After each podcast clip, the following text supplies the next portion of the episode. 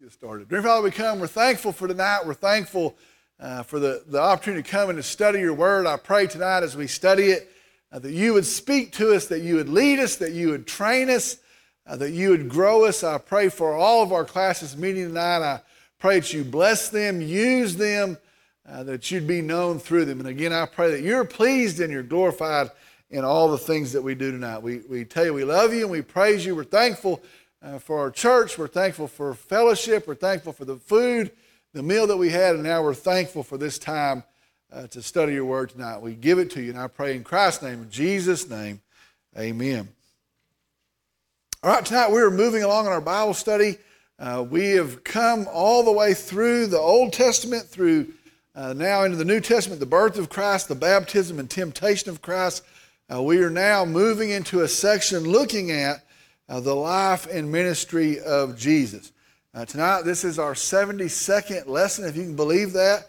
It is entitled Looking for Light in the Dark of Night. Looking for Light in the Dark of Night. It is a very familiar story, uh, I believe, to most of us. As we move through it, uh, there are interesting things that maybe we haven't focused on before, maybe we've missed before, uh, but it is a very profound story, a deep story, uh, really an awesome story for us to study tonight.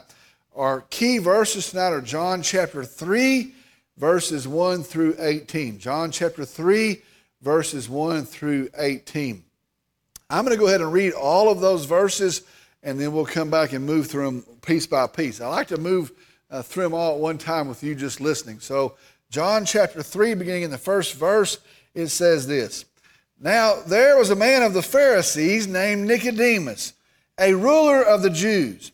This man came to Jesus by night and said to him, Rabbi, we know that you have come from God as a teacher, for no one can do these signs that you do unless God is with him. Jesus answered and said to him, Truly, truly, I say to you, unless one is born again, he cannot see the kingdom of God. Nicodemus said to him, How can a man be born when he is old? He cannot enter a second time into his mother's womb and be born can he? Jesus answered, Truly, truly, I say to you, unless one is born of water and the Spirit, he cannot enter into the kingdom of God. That which is born of the flesh is flesh, and that which is born of the Spirit is spirit. Do not be amazed that I said to you, You must be born again. The wind blows where it wishes, and you hear the sound of it, but do not know where it comes from and where it is going. So is everyone who is born of the Spirit. Nicodemus said to him, How can these things be? Jesus answered and said to him, Are you the teacher of Israel and do not understand these things? Truly, truly, I say to you, we speak of what we know and testify of what we've seen, and you do not accept our testimony.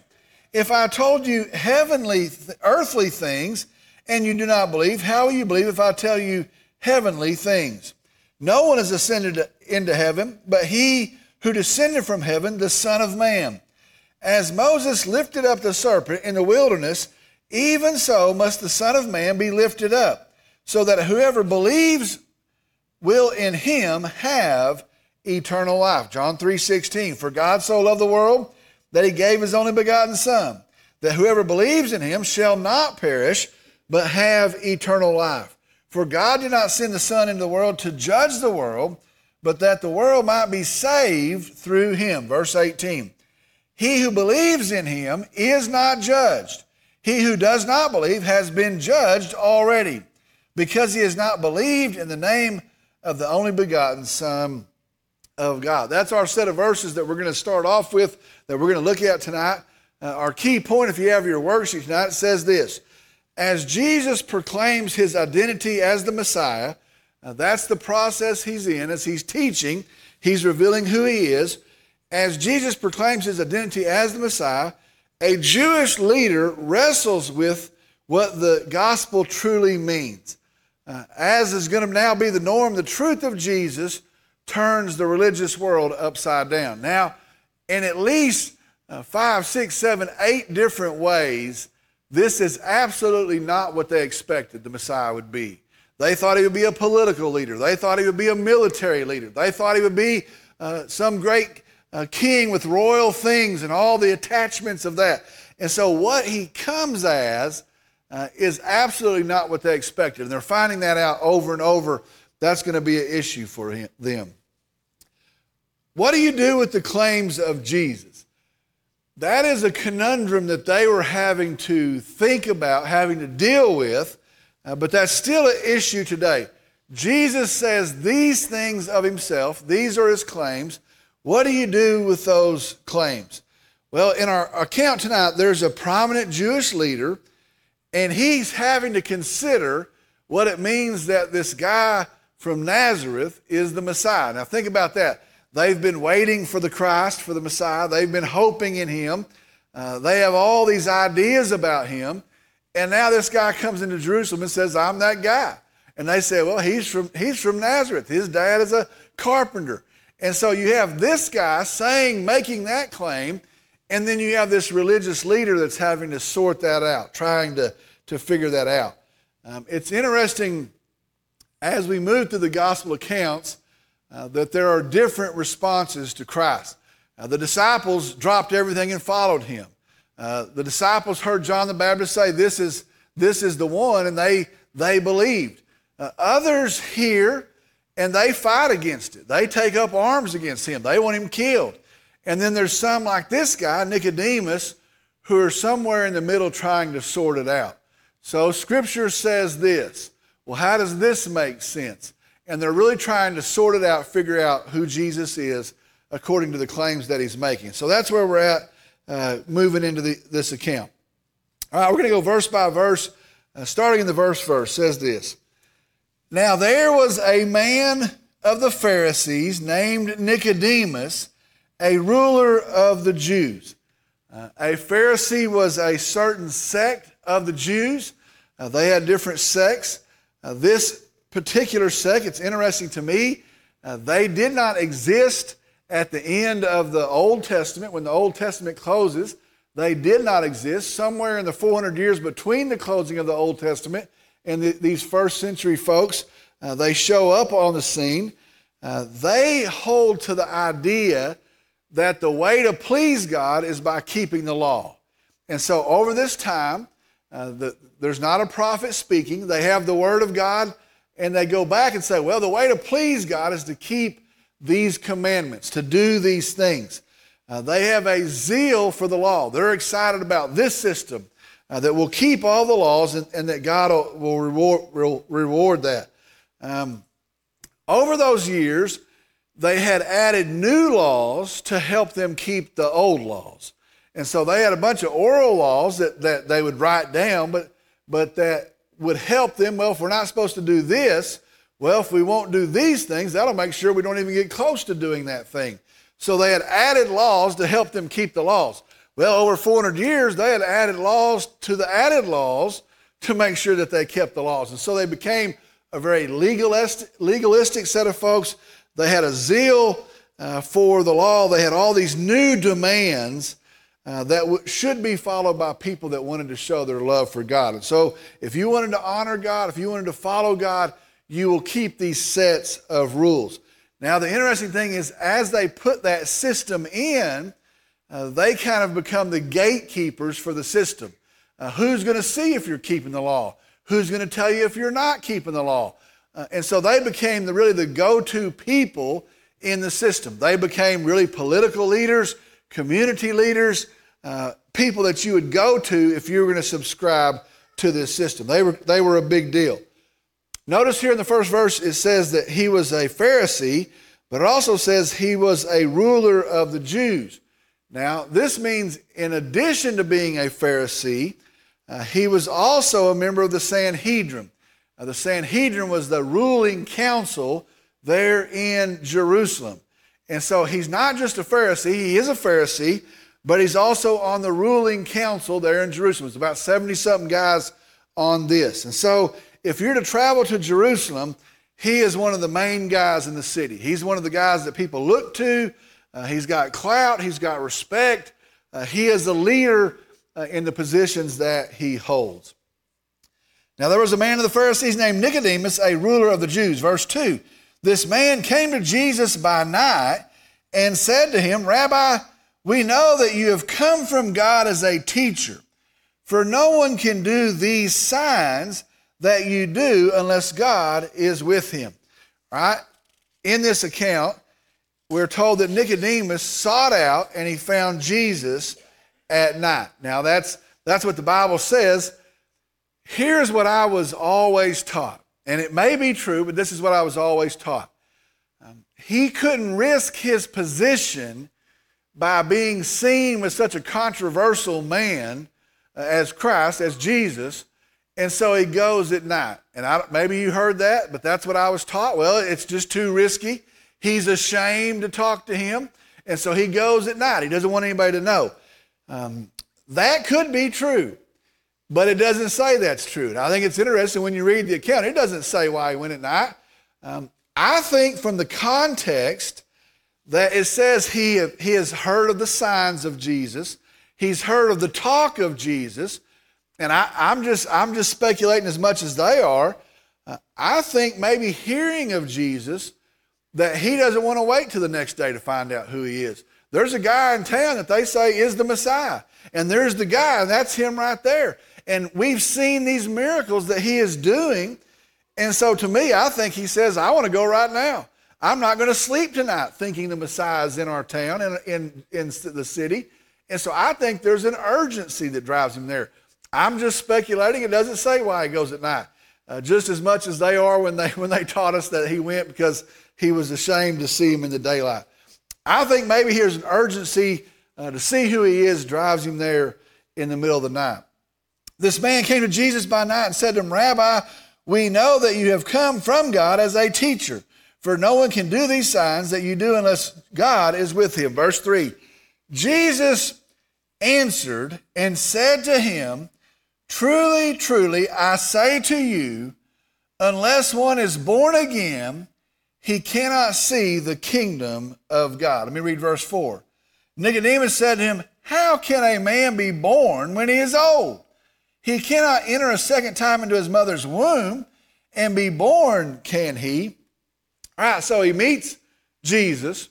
He says, We, we figure you're a great teacher, a miracle worker. We see that.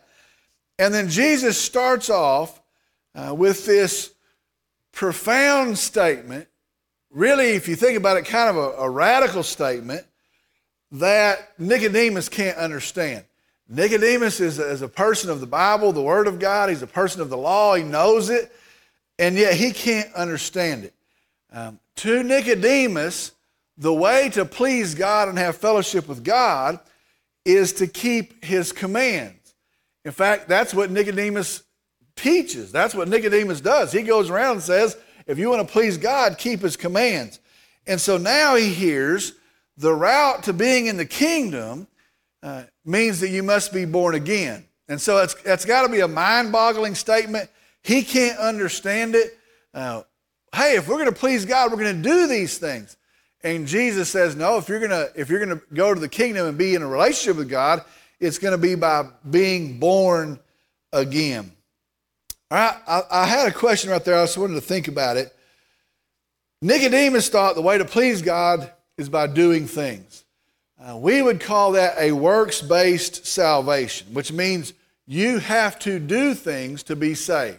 You have to do things to please God or to be accepted by God. I want you to think about this. All other religious systems are based on a works based salvation. Uh, the, the Mormon church, uh, Islam, it's a set of scales, and you got to do enough things that that Allah's pleased with you. Uh, Hinduism, you got to do enough things that you somehow get to nirvana. Uh, the New Age uh, movement, you got to do these things that somehow you, you, you make it to this particular state. All other religious systems are works based. Do these things, and maybe somehow God will accept you and let you in. Here's a question Why do you think people seem to like a works based salvation? Um, if, if all other systems are, are, go that way, why are people quick to embrace that? And I thought about that. Number one is, is we feel like we can earn something. Number two, maybe it's pride. I'll do it. I don't need anybody's help. I'll do it. Ego, pride. Um, Maybe it's a, a natural rejection of grace that I, am not worthy, and so I'll, I'll, settle the score myself. For some reason, people like to um, embrace a work based salvation. Even in our circles, folks will say, Well, I'm saved, but boy, I need to keep up these things to make sure that God's still pleased. Uh, it's not a works based salvation. Verses 5 through 8. Jesus answered, Truly, truly, I say to you, unless one is born of water and the Spirit, he cannot enter into the kingdom of God. That which is born of flesh is flesh, and that which is born of the Spirit is spirit. Do not be amazed that I said to you, You must be born again. The wind blows where it wishes, and you hear the sound of it, but do not know where it comes from and where it is going. So is everyone who is born of the Spirit. Jesus has said an amazing thing uh, you enter into the kingdom of God by being born again. Nicodemus is saying, Well, I don't, I don't really understand that. And so Jesus just keeps on, and it gets even, even uh, crazier, probably in Nicodemus's eye. Um, but the, the truth that he's telling him is this it seems like an absurd statement, but Jesus says, You must be born of water and the Spirit to enter God's kingdom. Jesus is talking about here a spiritual birth. Uh, you, you have to be born again. You have to have a spiritual birth.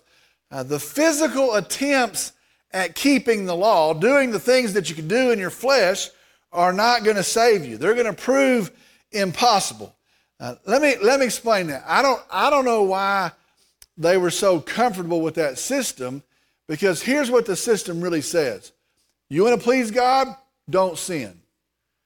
And I don't know anybody says, well, okay, I got that. Uh, well, what happens tomorrow when you sin? And what happens Thursday when you sin? In fact, it, you know, there were some of those guys, the, the rich young ruler says, well, I've kept all the law. Uh, well, then let's do this. You want to please God? Don't sin and never have sinned.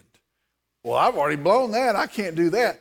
What you can do in your flesh is not going to earn your salvation. There's not a set of, of rules that you can follow and master to be saved. And so he's telling him to be saved, uh, you need a spiritual rebirth. Uh, the spiritual life is empowered by God, it is, it is given in the grace of God. When a person puts their faith in Jesus, we're made new in Christ and we have spiritual life given to us. That is a complete change of paradigm for Nicodemus to think about. Um, for him, it's done in the flesh. Uh, for, for, for what Jesus says, there's no way to do it in the flesh. We have to be born of the Spirit, we have to be reborn. Salvation is not earned, but it's given by God. It is by God's grace, it is through the work of Christ given to us. And so it's not earned. So he just keeps on with that picture. Uh, it is a spiritual life, uh, it is a spiritual rebirth. There's nothing you can do in your physical skin that's going to give you salvation. All right, verses 9 through 12. Nicodemus said to him, How can these things be? He's hearing really crazy language, born again. He's hearing something completely opposite of what he's been teaching and holding. And so he's just flabbergasted. He says, How can these things be? Jesus answered and said to him, Are you the teacher of Israel? and do not understand these things? Truly, truly, I say to you, we speak of what we know and testify of what we have seen, and you do not accept our testimony. If I told you earthly things and you do not believe, how will you believe if I tell you heavenly things? In those verses, they continue the conversation. Jesus points out the misapplication that the Pharisees had made of Scripture. Here's the thing Scripture was always pointing to Jesus. From Genesis, we know all the way to the book of Revelation, uh, all of the Old Testament Scripture, all of the work of the prophets, all of Scripture is pointing to Jesus. And so he says, You've taken the Scripture and thought that keeping the law brought salvation, when actually, you of all people, uh, you study the Bible. You've read God's Word. You're a teacher of the law. That's what he says. How do you, a teacher of the law, not see this? Uh, it was always about Jesus.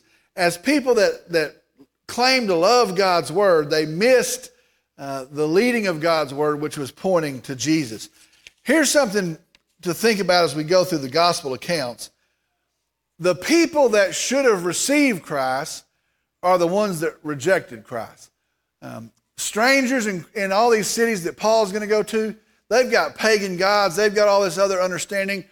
The, these Jewish leaders, they had been hearing of the scripture, they had been hearing of a Messiah uh, that would take the sins of the world. They've been hearing of a Messiah that would be born in Bethlehem, come out of Egypt. They've been hearing the scripture of all people. Now, they should have known the law was a tutor to point them to Christ. And yet, the ones that should have received it are the ones that miss it. He's pointing out where they had gone wrong and not seeing where Scripture carried them, but instead making their salvation based upon keeping the law. Verses 13 through 15.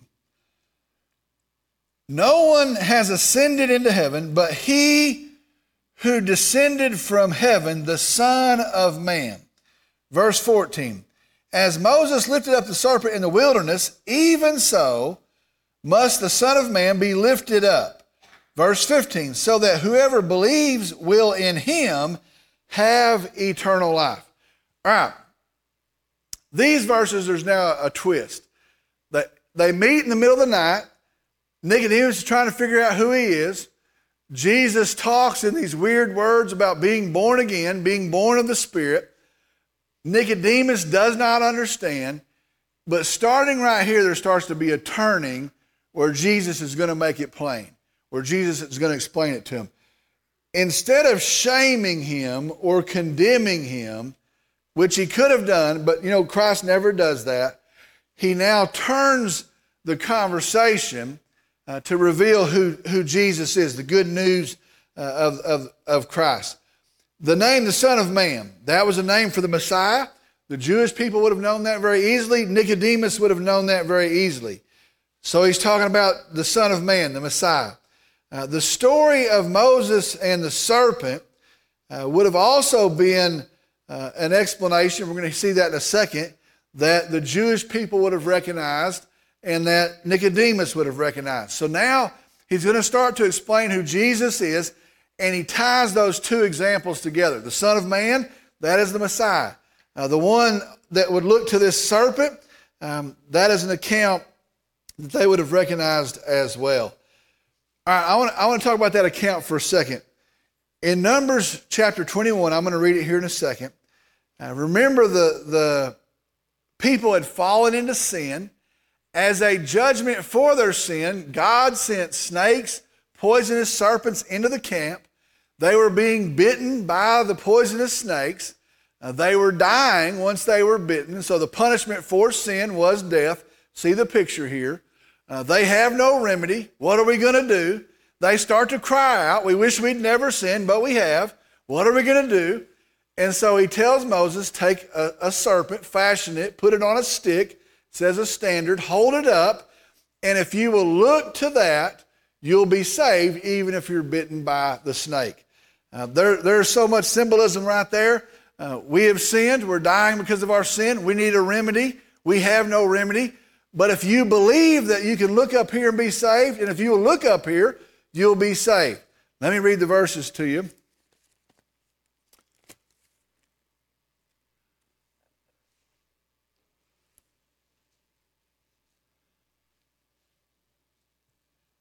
All right, I'm going to start in verse 6. Numbers 21, verse 6. The Lord sent fiery serpents among the people, and they bit the people, so that many people of Israel died. So the people came to Moses and said, We have sinned. Hey, they admit they're sinners because we've spoken against the Lord and you. Intercede with the Lord, be a go between, that he may remove the serpents from us. And Moses interceded for the people. Then the Lord said to Moses, Make a fiery serpent and set it on a standard, a pole. And it shall come about that everyone who is bitten, when he looks at it, he will live. And Moses made a bronze serpent and set it on the standard. And it came about that if a serpent bit any man, when he looked to the bronze serpent, he lived. All right, so now we're starting to see who Jesus is. We're starting to see why he came he ties the two examples together uh, in a picture that a Jewish person, especially Nicodemus, would have understood. Uh, the lifting up, uh, lift up the snake. If you look up there and see the snake, the serpent, uh, that's foreshadowing the events of the crucifixion. Uh, we're going to see that where Jesus is going to be lifted up on the cross of Calvary. All right, at this point, the difference in the Pharisees' system uh, of doing things to perhaps secure salvation is now clearly in contrast with God's gracious system of salvation by faith. Now, I want to show you this. Right here, there's a line. They thought it was by works, they thought it was by keeping the law. Jesus has said these things. Um, maybe Nicodemus is starting to understand. He's starting to think about that. But starting right here, it starts to be very clear. It's by belief. It's by belief. It's by belief. Start to listen to the repetitive use of whoever believes whoever believes. Uh, already the end of verse 15. So that whoever believes will in him have eternal life. And so start to listen for those words. Verse 16 For God so loved the world that he gave his only begotten Son, that whoever believes in him shall not perish, but have eternal life. He's just come to the, the story of the serpent. He's just talked about the role of, of the Son of Man, the Christ, and I believe now he just says, okay, let's make it plain. You're not understanding? Well, let me explain it to you. For God so loved the world that he gave his only begotten Son, that whoever believes in him shall not perish, but have eternal life. As I thought about that this week, imagine Nicodemus as he hears that uttered for the very first time. We've heard that a million times. We memorized that as kids. It's written in the end zone of football games. We've heard that. But can you imagine the first time he hears, For God so loved the world? He's the first person to ever hear that. Jesus is talking to him. That he gave his only begotten Son, that whoever believes in him shall not perish, but have eternal life. Imagine the truths of God that are being made known in this one verse. Nicodemus is thinking, well, God's a taskmaster. Master. Uh, Nicodemus is thinking, well, he's hard and he's judging us, keeping these set of rules. And then all of a sudden, this verse comes along and it's revealing who God truly is. All right, think about this. From that one verse, God loves. God loves. I don't, I don't know if that was even on Nicodemus's radar. I don't know if people today see that. God loves. God is gracious. Uh, just like he provided a way for Moses, there's a way here for, for sinners. Look to Christ and you'll be saved. Well, what if you don't keep all these rules? Look to Christ and you'll be saved. Here's the next thing we see salvation is in Jesus. It's very plain in that verse. If you're going to be saved, there is a way to be saved, but there's only one way to be saved, and it's in Jesus. Here's another thing we see in that verse God's salvation is open to all who would believe. God loves, God is gracious, salvation is in Jesus. But here's what we see anybody who would look to Jesus will be saved, can be saved. Now, they're thinking it's just for the Jews. It's not just for the Jews. They're thinking, well, it's just for certain parts of the Jewish nation, those that are able to, to, to impress God with these laws. Uh, in this verse, it's open to all people. Any person who would look to Christ can be saved. God is gracious, God is kind, salvation is in Jesus, all in that one verse. All right, verse 17. Verse 16 again For God so loved the world, he gave his only begotten Son, that whoever believes in him shall not perish but have eternal life. Verse 17 For God did not send the Son into the world to judge the world, but that the world might be saved through him. We kind of see that as old hat. That's, that's big information for Nicodemus. For God did not send the Son in the world to judge the world, but the world might be saved through him. Think about that, just that one statement in, in verse 17. Why does Christ come? Luke 19:10 is seeking to save that which is lost. Why does Christ come? To save those without a remedy, to save those who need a Savior. Again, this verse tells us Jesus comes to save the world. He desires that people will be saved. He desires that rebellious people would not perish, and so, you know what? They're, they're judged already, but He has sent Jesus uh, as their remedy, as their answer, as their hope. Jesus come to crush people? No. Jesus come to say, well, these folks, whatever, we're going to crush them? No. He came that people could be saved. Listen to the words again. For God did not send the Son in the world to judge the world, but the world might be saved through him. Verse 18. He who believes, there it is again, he who believes in him is not judged. He who does not believe, there it is again, has been judged already because he has not believed, there it is again, in the name of the only begotten Son of God. All right, think about this. It's dark. Nicodemus shows up. He says, We see you're a great prophet, probably. Uh, we are wondering who you are. Jesus starts talking about you got to be born again. Nicodemus says, I don't know what you're talking about. He says, You got to be born by spirit and water. He says, I don't know what you're talking about. He says, Well, you've had the word of God. You should know what I'm talking about. And then he starts saying, Son of man, here's the Messiah. Just like Moses uh, and the serpent, there was a remedy for sinners. Guess what? There's a remedy for sinners now. And then he just gets personal in verse 16. For God so loved the world. This begotten Son, this Messiah is the answer for sinners. At the end of the 18th verse, I don't think there could be any doubt what Jesus means. And so you, the first part of that, you're like, well, that's kind of ambiguous.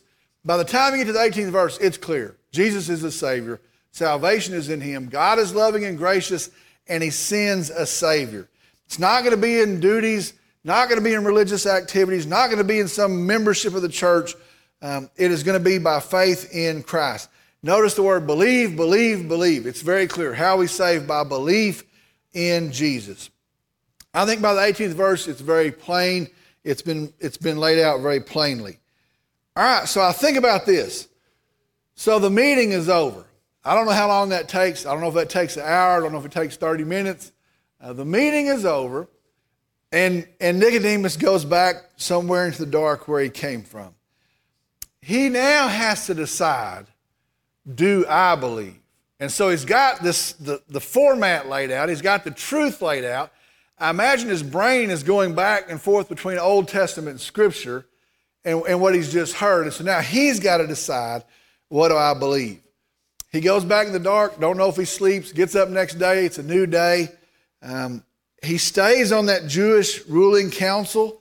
Um, later, he'll be sitting on it when they start to make decisions about what are we going to do about this guy. Uh, he's he's going to be there for that. He's on that council. Um, I believe, to me, very clearly, when we get to the end of the gospel accounts, um, he's one of the guys that brings the spices when they pull Jesus off the cross, uh, that wraps him up, that puts him in. Um, puts him in the borrowed grave. Joseph of Arimathea would have also been on the ruling council. Uh, he's, he's there with Nicodemus. And so, to me, that he comes that he's part of that, I believe he recognizes who Christ is. I believe he recognized him as the Savior, and I believe he received him in faith. Um, all of that to say this third chapter into John, just getting started in the early ministry of Jesus, we see very clearly the call of our gospel is believe in Jesus Christ as your Savior. Uh, no more system of works, no more trying to impress people. No more status of doing things. The very clear call of the gospel of Jesus Christ is this if you're a sinner, you need a Savior. If you'll trust in Jesus, you will be saved. Simple as that. Plain as that. How awesome that it's that plain that early. The call of Scripture is to believe. One of the, one of the things, and this is how I'll wrap it up, one of the things that's um, very pointed in what what I do and what we do as believers and what we should be doing as a church is this. Why do we exist? Uh, good things, good activities for meatloaf, all this stuff. Uh, we actually exist to draw people to believe in Christ, to point people to the truth of Christ, to call them to believe in Christ. The call of Scripture, the call of Jesus, therefore the call of a New Testament church. Believe in Jesus and be saved. Believe in Jesus and be saved. Glad you're here tonight. I'm going to lead some word of prayer and we'll be dismissed. I'm going to ask if you'll stand, please.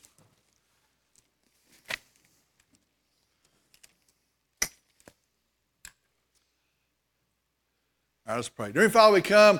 We're thankful for tonight. We're thankful for a gracious God, for a loving God, for a kind Savior, for a Savior that goes to the cross to pay for our sin, is paid for it right now, and that offers us forgiveness righteousness, restoration by faith in Him. Lord, I pray for anybody that doesn't, hasn't made that decision, who hasn't evaluated as Nicodemus did, uh, that tonight in the hearing of this truth, and whether it's in our, our, our little kid classes, our bigger kid classes, our youth, uh, I pray in this, in this class, others as well, that if there's somebody that hasn't trusted you, that they would see the call of Scripture, the testimony of Scripture, the call of Jesus is to trust and believe. And I pray that that's the fruit of tonight. Lord, I pray that we have been encouraged tonight. I pray that we've been reminded tonight. And I pray as we leave and as we go back to the rest of the week, uh, that we'll be people to do the same thing, to call people to trust in Jesus for their Savior, for their salvation. Lord, uh, we're thankful for tonight. We praise you. We, we, we bless you. We tell you we love you. And I pray in Jesus' name, amen.